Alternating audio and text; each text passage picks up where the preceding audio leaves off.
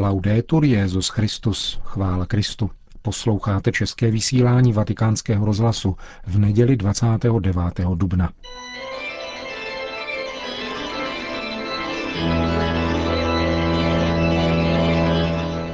Církev a svět. Náš nedělní komentář. Připravil a hovoří Ondřej Krajtl.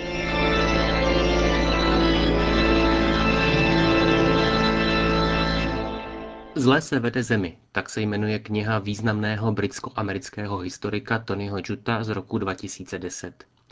Vyšla krátce před jeho smrtí v létě téhož roku, u nás se pojednání o naší současné nespokojenosti, jak zní podtitul díla, objevilo na knihkupeckých pultech v loni.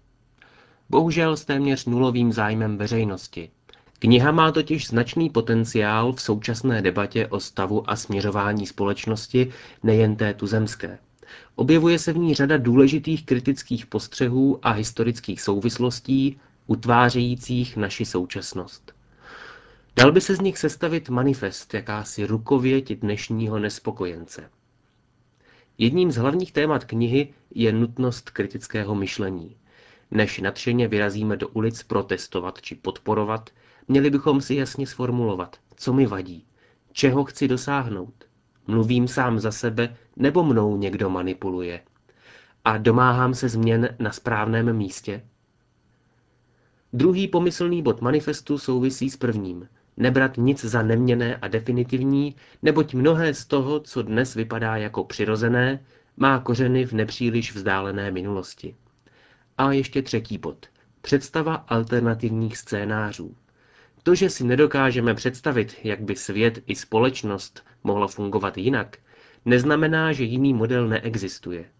Příkladů z historie společnosti nebo i techniky je tolik a tak známých, že výčet by byl zbytečný.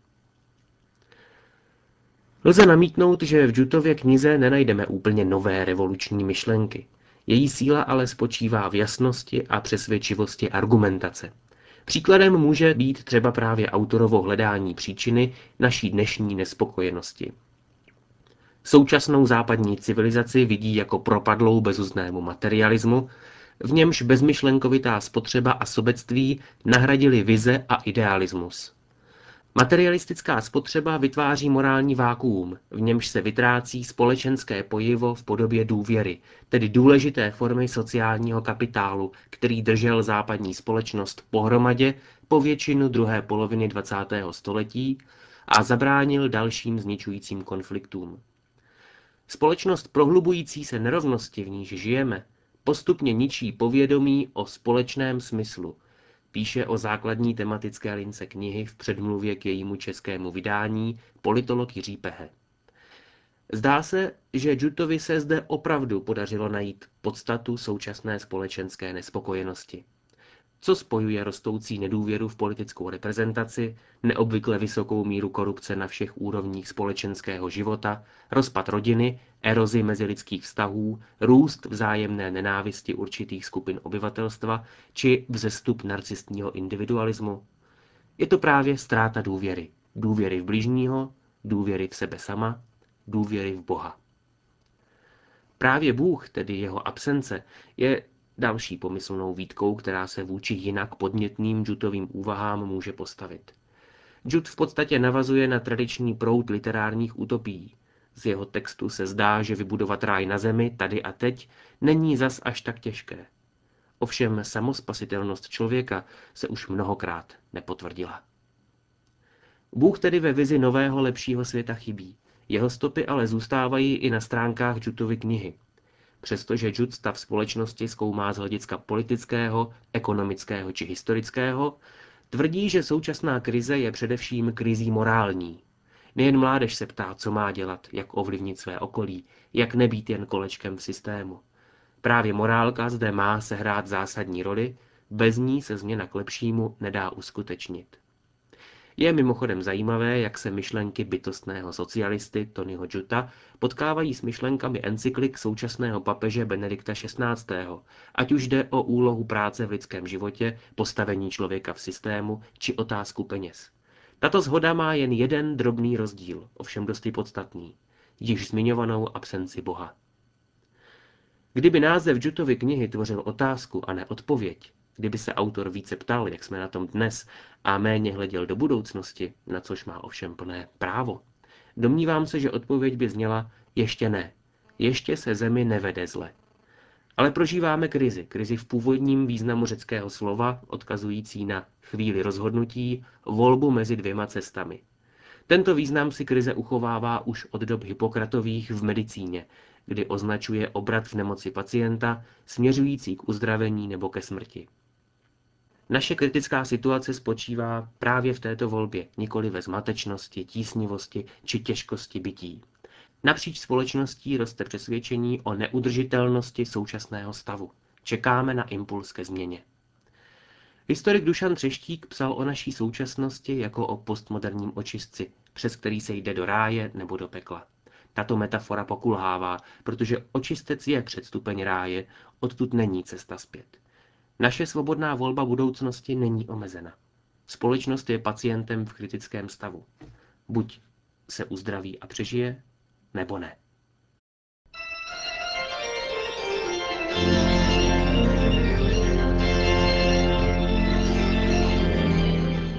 Komentář Církev a svět připravil Ondřej Krajtl.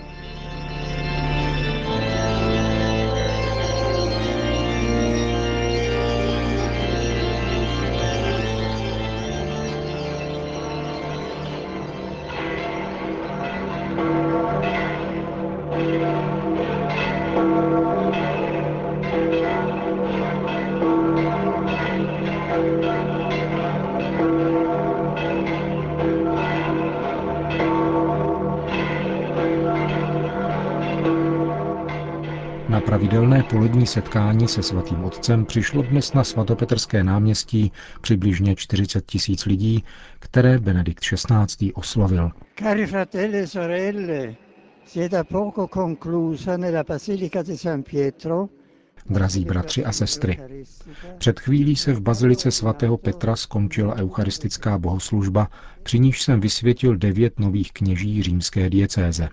Děkujme Bohu za tento dar a znamení jeho věrné a prozřetelné lásky vůči církvi. Semkněme se duchovně kolem těchto novokněží a modleme se, aby plně přijali milost svátosti, která je připodobnila Ježíši Kristu, veleknězi a pastýři. Modleme se také, aby všichni mladí byli pozorní vůči božímu hlasu, který niterně promlouvá k jejich srdci a volá je, aby se vzdali všeho a sloužili jemu. To je také smyslem dnešního světového dne modliteb za povolání. Pán totiž neustále volá, ale častokrát jej neposloucháme. Jsme rozptilováni mnoha věcmi a jinými povrchnějšími hlasy. Také máme strach naslouchat pánovu hlasu, protože si myslíme, že by nám mohl odejmout naši svobodu. Ve skutečnosti je však každý z nás plodem lásky. Lásky rodičů zajisté, ale hlouběji lásky boží. Bible praví, i kdyby tě tvoje matka nechtěla, já tě chci, protože tě znám a miluji. Ve chvíli, kdy si to uvědomím, můj život se změní. Stává se odpovědí na tuto lásku, která je větší než jakákoliv jiná láska. A plně se tak uskutečňuje moje svoboda. I consacrato sacerdoti non sono differenti dagli altri giovani, Mladí muži, kterým jsem dnes udělil kněžské svěcení, se neliší od jiných mladých lidí, ale hluboce se jich dotkla krása boží lásky a nemohli na ní neodpovědět celým svým životem. Jak se setkali s boží láskou?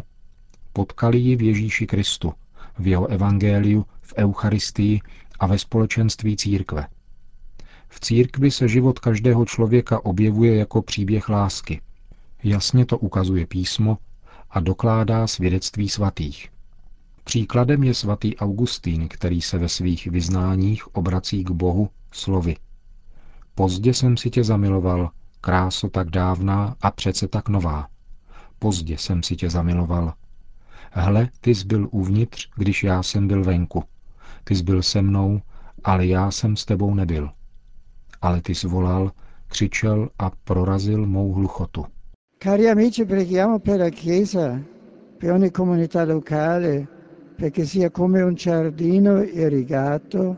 Drazí přátelé, modleme se za církev, za každé místní společenství, aby bylo jako zavlažená zahrada, v níž mohou růst a zrát všechna semena povolání, která Bůh rozsévá v hojnosti.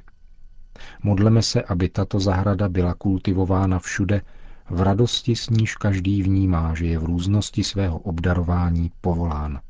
Rodiny jsou prvotním prostředím, které dýchá láskou boží, jež dává vnitřní sílu i uprostřed životních těžkostí a zkoušek.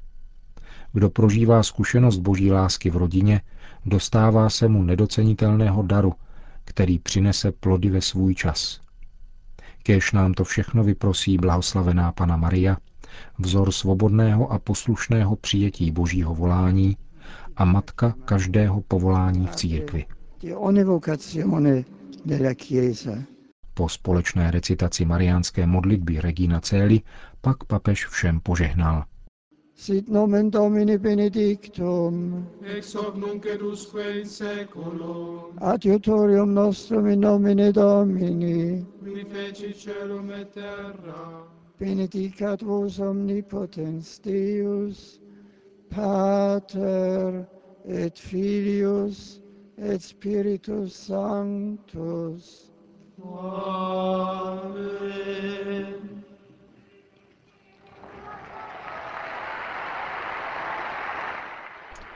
Čtvrtá velikonoční neděle je v Bazilice svatého Petra každoročně dnem, kdy svatý otec uděluje kněžské svěcení několika jáhnům z různých římských seminářů.